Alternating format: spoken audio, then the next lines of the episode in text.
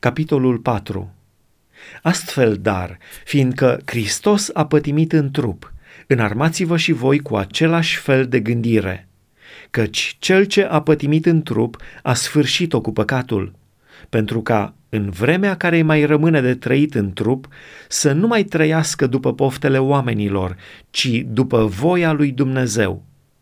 Ajunge în adevăr că în trecut ați făcut voia neamurilor și ați trăit în desfrânări, în pofte, în beții, în ospețe, în chefuri și în slujiri idolești neîngăduite. De aceea se miră ei că nu alergați împreună cu ei la același potop de desfrâu și vă bat jocoresc. Dar au să dea socoteală înaintea celui ce este gata să judece vii și morții căci tocmai în vederea aceasta a fost vestită Evanghelia și celor morți, pentru ca să fie judecați ca oameni în trup, dar să trăiască după Dumnezeu în duh. Sfârșitul tuturor lucrurilor este aproape. Fiți înțelepți, dar și vegheați în vederea rugăciunii. Mai pe sus de toate, să aveți o dragoste fierbinte unii pentru alții, căci dragostea acopere o sumedenie de păcate fiți primitori de oaspeți între voi, fără cârtire. Ca niște buni ispravnici ai harului felurit al lui Dumnezeu, fiecare din voi să slujească altora după darul pe care l-a primit. Dacă vorbește cineva, să vorbească cuvintele lui Dumnezeu.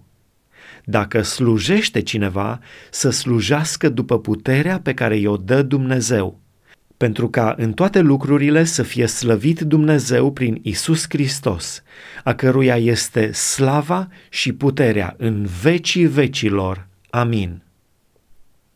Prea iubiților, nu vă mirați de încercarea de foc din mijlocul vostru, care a venit peste voi ca să vă încerce, ca de ceva ciudat care a dat peste voi.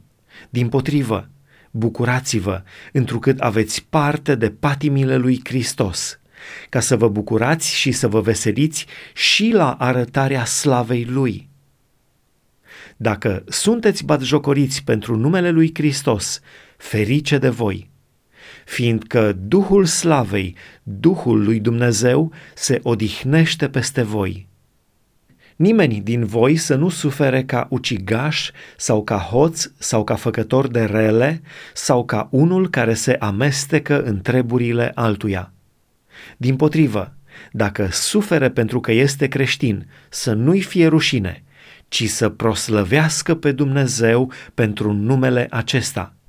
Căci suntem în clipa când judecata stă să înceapă de la casa lui Dumnezeu.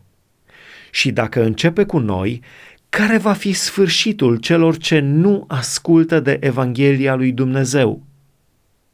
Și dacă cel neprihănit scapă cu greu, ce se va face cel nelegiuit și cel păcătos? Așa că cei ce sufăr după voia lui Dumnezeu să-și încredințeze sufletele credinciosului ziditor și să facă ce este bine.